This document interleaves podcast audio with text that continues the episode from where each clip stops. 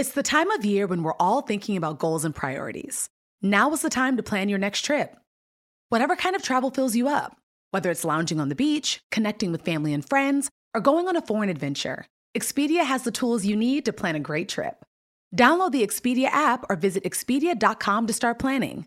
You do need to be a One Key member to use price tracking. Signing up is easy and free. Expedia, made to travel. We've all been there.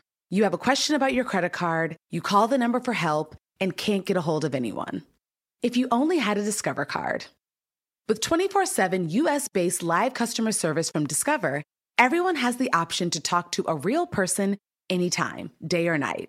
Yep, you heard that right. A real person. Get the customer service you deserve with Discover. Limitations apply. See terms at discover.com slash credit card. I'm Oprah Winfrey. Welcome to Super Soul Conversations, the podcast. I believe that one of the most valuable gifts you can give yourself is time. Taking time to be more fully present. Your journey to become more inspired and connected to the deeper world around us starts right now. I'm bringing on the Mick Jagger, Bruce Springsteen, and Bono. All rolled into one. This is the guy. Now, when you see him, you're going to go, Really? but he is the rock star of the spiritual movement. He is a rock star. Eckhart Tolle is the person who embodies and is literally walking presence. So when I first read Eckhart Tolle's book, uh, A New Earth, everybody, of course, had read The Power of Now, and I read A New Earth. New Earth, life changing, I would ha- have to say. Central most important book I ever read. I mean, if you never read any, if you only want to read one book in your life, I would say A New Earth is it. His teaching and his definition uh, and understanding of ego turned the concept inside out for me and for a lot of other people who followed us on um, those A New Earth lessons. Uh, we actually broke the web back in 2008 when we first did those 10 lessons of, uh, of A New Earth. His writings allowed us to understand for the first time, actually. Didn't you guys, what ego was? Because we always thought it meant just being arrogant. So, he calls his uh, session The Awakening of Consciousness. That's it. That's what we're here to do. The Awakening of Consciousness from the rock star himself, Eckhart Tolle.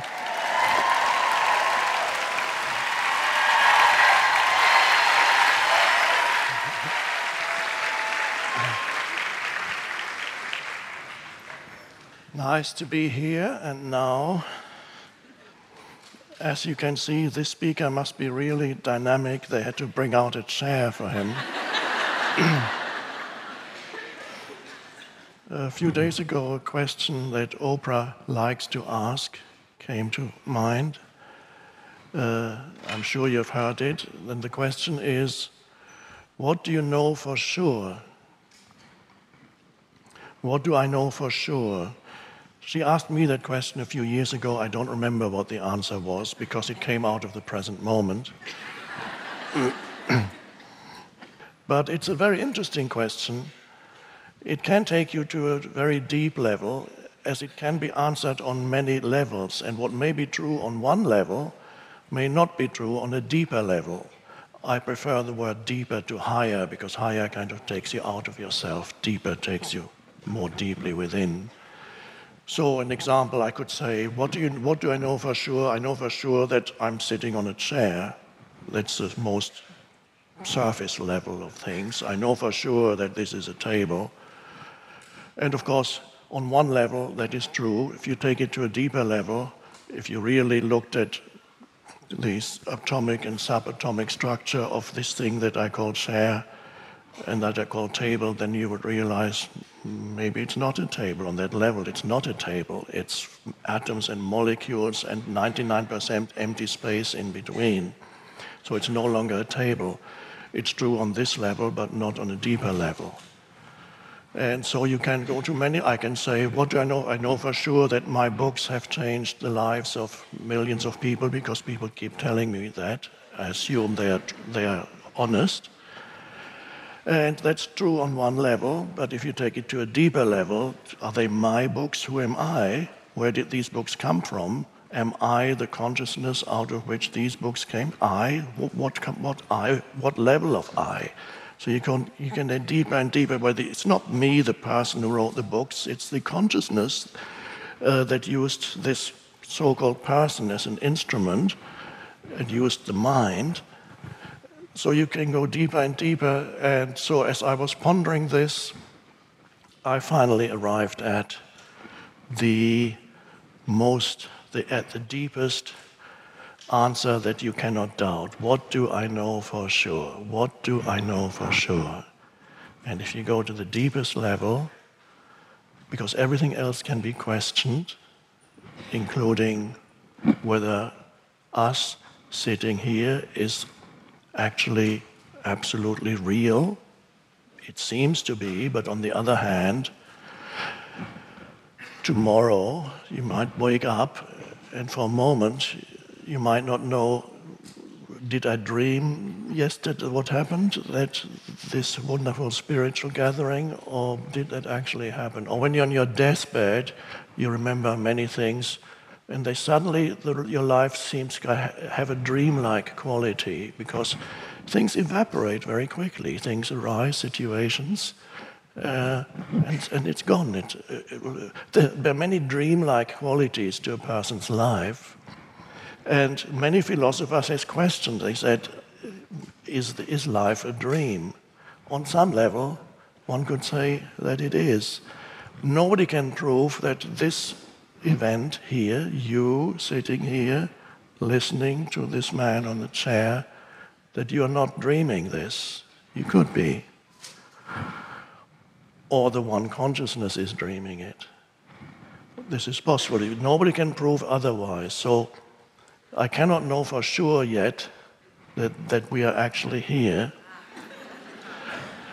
You so it means you have to go deeper.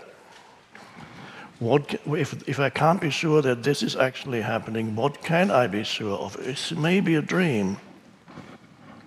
And then suddenly you arrive at something. You arrive at the realization that in order for a dream, even if it is a dream or reality, for anything to be, there needs to be a consciousness in which it appears. So even if it's a dream, the dream must appear in a consciousness. Without consciousness, there is nothing.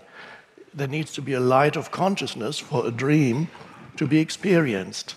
So even if it's a dream, there is still a you that's experiencing the dream. Now, that you may not be the personality you with a name and a personal history, a limited personal history, and a limited personal future, uh, but there is, a, there is a presence there in which, if it is a dream or reality, in which this dream is, is being perceived, becomes, appears in the light of what? It appears in consciousness, there is an awareness in which the dream appears, if it is a dream. And now that now we have reached the deepest level of the question what do I know for sure? What I know for sure, and I speak for everyone, is that at this moment I am conscious. Otherwise, there would be nothing. I must be conscious. I may be dreaming, but I'm, I'm, con- I'm the dream is, I'm conscious. So that is the substratum, to use a geological term, for everything.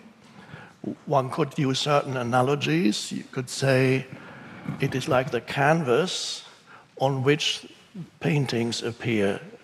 The difference between in this analogy is this canvas that is you, you, the consciousness, is in the background, for it enables everything to be and to appear and to arise and to subside.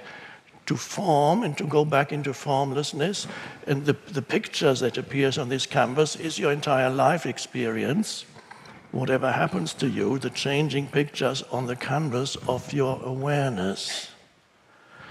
And so the only difference between uh, the actual, the artist's canvas and this canvas is the pictures change constantly. They're not static.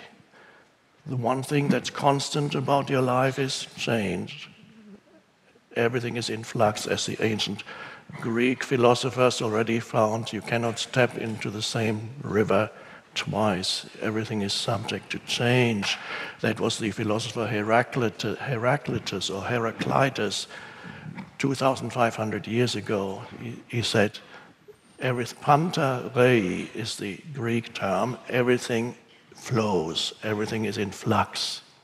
That was his main teaching. Heraclitus is a pre Socratic philosopher. He, was, he taught before the famous Socrates. But then there was another pre Socratic philosopher, Parmenides, who said the exact opposite. He said, Change is an illusion, nothing ever changes. and they are both right. Parmenides refers to the canvas, and Heraclitus refers to what appears on the canvas. What appears on the canvas is your life situation, your, the, the continuously changing life situation. But who is experiencing that life that is sometimes fine, sometimes not so fine, sometimes disaster, sometimes elation, continuous, continuous changes? What do I know for sure? I know for sure that I am, at this moment, conscious.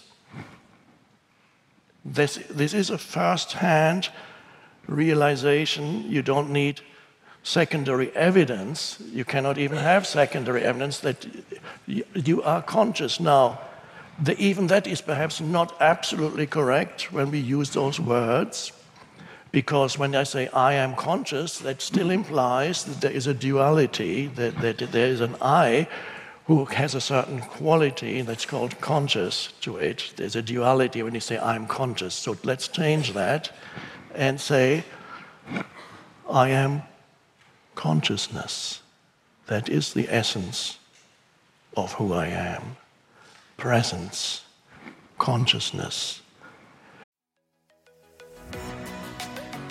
Are you ready to unlock your inner greatness? If so, make sure to listen to my podcast, The School of Greatness, hosted by me, Lewis Howes. Join me as I sit down with world class performers, entrepreneurs, and thought leaders to uncover their secrets to success with new episodes every single week. Whether you're striving for personal growth, business mastery, or simply seeking inspiration, The School of Greatness has something for you, and you can find it on SiriusXM, Pandora, or wherever you listen to your podcasts. Subscribe and follow to the show so you never miss an episode and start your journey to greatness today.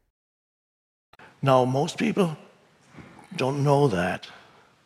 They are so hypnotized by what appears on the canvas of their awareness that everything that appears on this canvas of their awareness draws their attention in completely. There's all the things that happen around you all the time they draw your, you can see how they draw your attention out continuously and want you to identify with, go into them. Especially nowadays with all the devices that we have. Uh, early in the morning, first goes the first text message, ding. And then, and then your attention goes to the next thing. Let's uh, need to check the emails now. This is widely and then your attention, what do I have to do now? And so it's not, and then not only external things draw your attention continuously, even more so the mind, the thought. Every thought that arises absorbs your attention and you identify with it. It goes.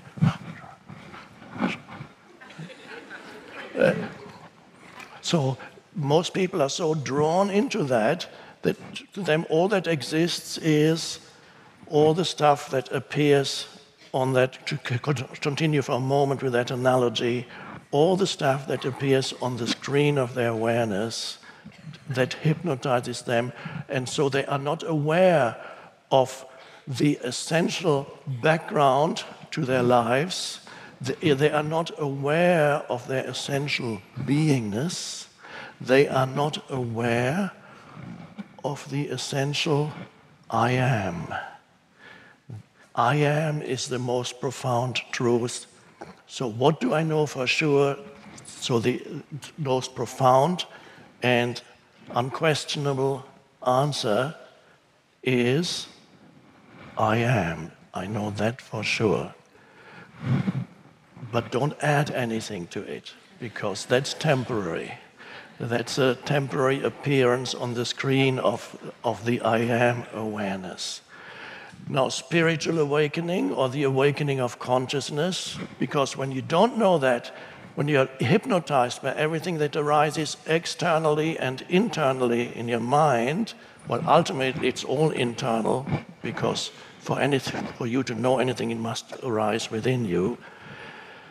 So you need to be aware most people are not aware that that dimension exists in them. So, and that's a terrible, uh, one could almost say their life is deprived, the most essential dimension is missing. They don't, they don't know the I am. And the I am is an interesting thing that's used in different, in different spiritual traditions. God's definition of him, her, or itself is I am that I am. Uh, Jesus said, or is supposed to have said, nobody knows for sure, of course, because it went through so many people writing and translating. I am the light of the world. That's in the Gospel of John. And in another Gospel, he said, You are the light of the world. and both, of course, are correct. So, what is the light of what does he mean? Uh, you are the light of the world. That is his way. If he had said, You are consciousness, people would have said, What? What? But at least by using light, they have some analogy, and so perhaps they could get a little bit of sense of what he was talking about. Now, the important thing is, as we sit here, for you to come to this realization, and many of you already are in touch with that dimension within themselves, to actually realize at first hand what it means when you say, I am, and add nothing to it. And then what follows the I am, or you can use a, a little mantra that uh, in especially the Indian sage Ramana Maharshi recommended highly. He said, sit down in meditation, ask yourself the question, who am I? And so many people tried that, and some succeeded, and some didn't. A little secret if you find an answer to who am I on a level of concepts, then you, you didn't get it. so, on the level of concepts, there is no answer to who am I. The answer is wrong. That's a bit a Zen like thing. They, whatever answer you give is wrong because when you ask yourself, Who am I? and you need to enter a state of alertness, almost as if you were listening. This is just an analogy, but the kind of alertness that you may, you may be familiar with uh, when you, let's say, you are in a room or outside somewhere and you're trying to listen to a distant noise. I gave an example of that in the, A New Earth. Trying to listen to distant noise, you need to be alert to, so that you can hear it. And that alertness is, is, a, is, is an aware presence without thinking. It is just an, an alert presence that goes, Who am I? is meant to take you into that state of presence. And that state of presence is the answer. So there's no conceptual answer. There's only the answer of experiencing yourself as pure presence. And that is not difficult.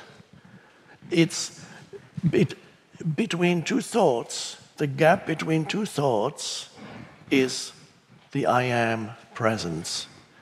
You experience yourself as the canvas, as the consciousness. So here's one thought comes to an end, the other one hasn't arisen yet. And in between two thoughts, for example, now, you have a moment of spaciousness. And in that spaciousness, you sit here and you just look around and you take everything in and you come to the amazing realization that you do not always need to conceptualize, interpret, or label everything that comes into your awareness. You can just be there as a pure presence, and then that is a, another way of knowing things. In our intellectualized, mentally overstimulated civilization, we believe that the only way of knowing things is to analyze and to conceptualize. But that's only one way. Yes, there is a place for it. But if that's all you know, let's take an example. You go into a forest and you walk in the forest. There's one way of perceiving the forest, and that is looking, interpreting what you see. You know the name of that tree, you know that bird, or you ask, well, I wonder what that's called, and, and so you label it, you interpret it. You might be very knowledgeable, so you can explain to people what these things are, how these plants grow, how old that tree might be, and so on. And that's fine, that's one way of knowing the forest. But there's another way of knowing the forest, and that is going through the forest with very little thought, but just an alert presence. And that is a very different way of experiencing the forest from the way of uh, interpreting it. So, and in that way, you would go, and you notice your mind becomes very still. And in that stillness, you perceive everything, but in addition to perceiving everything, you are aware of a, an underlying presence. And that underlying presence is both yourself at the most essential level, beyond the egoic personality that is short lived anyway. There is the yourself as the conscious presence, but the, then you can also sense a presence, the presence of the forest that science could never reveal to you, that the analytical knowledge could never reveal to you. You become aware of the sacredness of the forest. And you connect with whatever you're perceiving at a deep level. You feel a connectedness with the trees and the plants and the totality of the forest in a way that you could never have experienced if your only way of knowing the forest had been the conceptualizing mind. Are you ready to unlock your inner greatness? If so, make sure to listen to my podcast, The School of Greatness, hosted by me, Lewis Howes. Join me as I sit down with world class performers, entrepreneurs, and thought leaders to uncover their secrets to success with new episodes every single week. Whether you're striving for personal growth, business mastery, or simply seeking inspiration, The School of Greatness has something for you, and you can find it on SiriusXM, Pandora, or wherever you listen to your podcasts. Subscribe and follow to the show so you never miss an episode and start your journey to greatness today. So, and it is not necessarily the case that you need to be in either one or the other. It is possible for us to be in, the, in both dimensions so that we are not obsessively interpreting, when, but we can occasionally interpret and then go back into alert stillness. being the awareness in which all this arises, then you feel a connectedness with everything that before you could not feel when you only related to, to, to it through the conceptualizing mind, because the conceptualizing mind brings up barriers between yourself and the other. And the same thing applies to human beings. When you meet a human being, uh, if you're not aware with a deeper dimension within yourself, the essence dimension, as I sometimes call it, or your essence identity, then you cannot be aware of the essence of another human being that you meet. All you see then is the physical form. That's often the first thing you see, which either you find pleasing or not pleasing, or it attracts you, or it leaves you indifferent. You like it or you don't like it. And then as you start speaking to another person, you interact on the mind level and the emotional level also, and so you get the emotion, mental emotional conditioning of that person, and then you relate on that level to that person, and immediately you interpret that person. You have opinions about that person. You have judgments about that person. Many people are very quick to judge. The moment they meet somebody, two minutes later, they've formulated an opinion about you. And I often find it difficult. People sometimes ask me after I meet some, what did you think of such, of such and such a person that you met this morning? And I go, nothing. because I, uh, now, if you ask me now, I can start thinking and I can probably come up with something and tell you something in a few minutes. But so far, I had not formulated any thought about that. I just, com- uh, just communicated with that person, and I had no thoughts about that person. I enjoyed the interaction, but I have no particular opinion. so, the, what we call the ability of humans to have empathy, to have empathy not only for other human beings, but also to have empathy for nature, to have that sense of uh, benevolence towards other life forms, benevolence, another word for which is goodwill, or we could even be daring and say love, not in the conventional sense, but true love, which is a sense of connectedness with another, in order to sense that, and it is vital for you to be a true human being, you're not even truly human. I would agree with Confucius, who said that 2,500 years ago. You're not fully human if you do not manifest those qualities of benevolence, goodwill, compassion towards others. So you're still not, it doesn't mean you're evil, it means you haven't arrived yet at being fully human. Humanity, of course, is a work in progress, and some, some are lagging behind a little bit more than others. And that doesn't make them evil. You just have to see, oh, they're a little bit behind, but make sure the, the ego doesn't get hold of that thought. So, humans are evolving and the vital thing is for the world that we inhabit to change is a shift in consciousness so that humans can relate to other humans in the deeper level of essence and not the conceptualizing judgmental mind because that operates not only on the personal level it also operates on the collective level on the collective level where people have collective egos political egos, religious egos, dreadful things, as we all know, are happening there, and they cannot sense anymore the, the, what that which uh, unites them with others. They cannot feel the other anymore as a living being. They cannot sense the shared consciousness that you share with every life form, with every human being, with everything that exists ultimately. There's a beautiful saying, an ancient saying, which goes, Consciousness sleeps in the stone, meaning the mineral of the stone, even that has a glimmer of consciousness, but it's asleep. Consciousness dreams in the plant. Consciousness awakens in the animal, and consciousness awakens to itself in the human. And so that, that is the awakening of consciousness.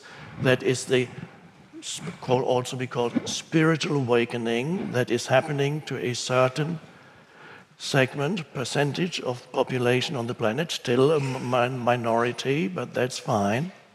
So the essence of this awakening is to realize. Now, this is not an absolute truth, it's a temporary way of putting it. There are two of you. There is the form identity of you, with a personal history and a personal future, and you do your best there. It's good. You have to do your best. You, you learn things, you improve your skills, uh, you uh, experience things, you have. You, you travel, you, you get a good job or as good as you can, uh, improve yourself as a person. Good, but not enough. Then the, there is the other you, one could say the other half, that is the formless you, the formless and timeless essence of who you are. That you need to know that as your ultimate self.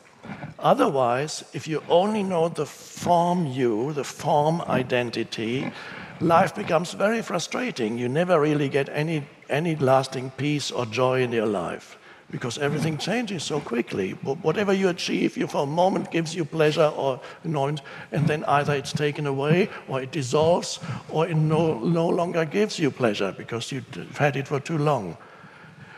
So life becomes very frustrating if the deeper dimension is missing in your life, and that is the formless knowing yourself as the essential I am, and that is a sensing.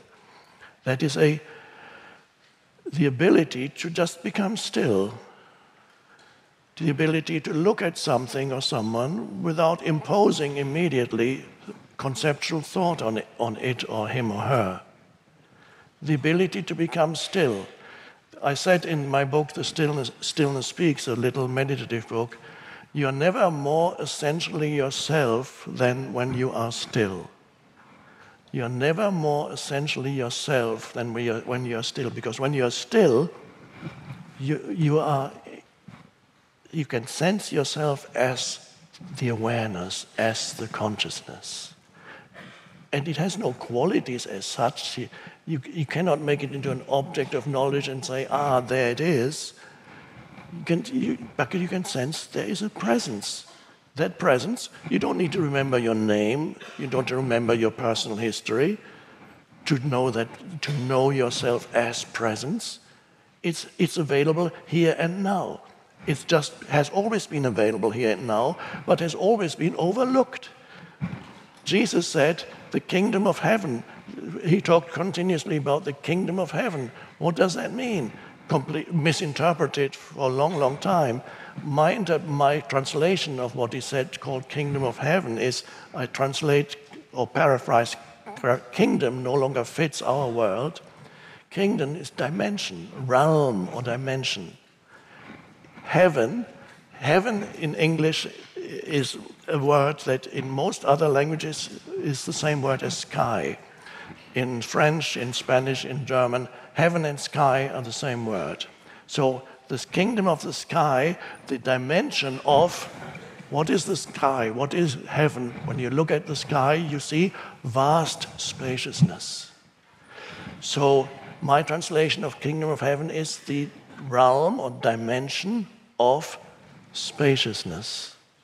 So, Jesus used that analogy to point people to an inner dimension of consciousness that is available to them here and now not in some future, not some future point that I need to get to. I need to get to the kingdom of heaven. It's here and now. He said that all the time. But, uh, but still, they made it into some future point. And, and he also said the kingdom of heaven does not come with signs to be perceived. You cannot say it's over here or it's over there, but truly I tell you, it is here within you. What was he talking to? Talking about the inner realm of spaciousness or stillness, where the mind subsides and you know yourself as an I am presence. That is your true identity. And once you know your true identity in the background of your daily life, then you can deal with the foreground of your life in a much better way, and the foreground of your life becomes a pleasant playground where you actually do good and enjoy yourself without demanding that something in the foreground of your life should make you happy, including a person. Terrible demand to make upon a person to say, Make me happy. It's a recipe for disaster, as you might, might have experienced it.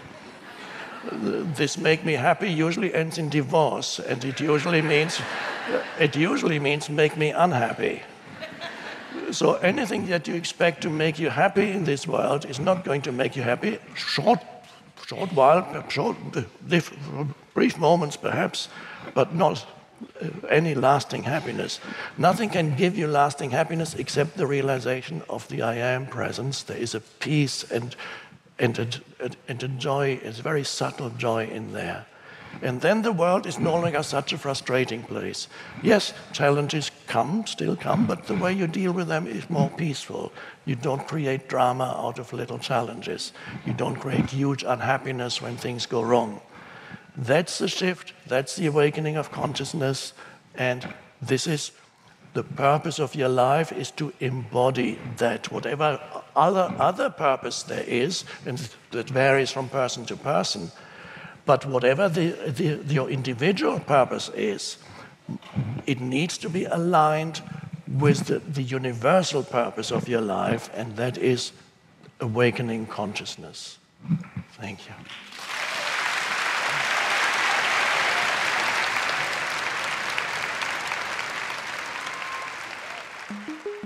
I'm Oprah Winfrey, and you've been listening to Super Soul Conversations, the podcast. You can follow Super Soul on Instagram, Twitter, and Facebook. If you haven't yet, go to Apple Podcasts and subscribe, rate, and review this podcast. Join me next week for another Super Soul Conversation. Thank you for listening.